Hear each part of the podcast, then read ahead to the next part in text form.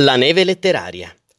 La neve letteraria inizia a cadere a metà del Novecento, quando gli scrittori imparano a sciare, quando Cortina diventa la località turistica invernale più alla moda d'Italia, e cioè dopo le Olimpiadi del 56, il primo grande evento sportivo teletrasmesso in tutto il paese.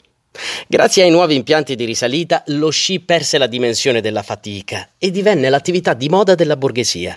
E per alcuni letterati fu un colpo di fulmine, una passione, una malattia.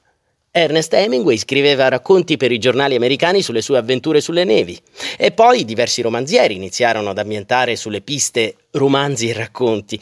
Italo Calvino, Goffredo Parise, Dino Buzzati, Giuseppe Berto, Milena Milani, Hammond Innes. Quando si avvicinava l'inverno, Filippo andava a stare in montagna e aspettava la neve.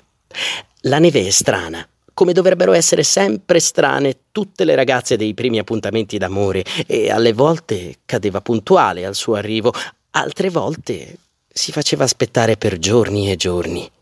Quando cadeva la prima neve, Filippo la guardava ansioso, come si guarda appunto l'umore, il volto della persona amata al suo avvicinarsi. La guardava cadere sempre più fitta, dalle finestre della sua vecchia secolare casa cortinese in mezzo a un boschetto con doppie finestre laccate di bianco. Goffredo Parise, neve.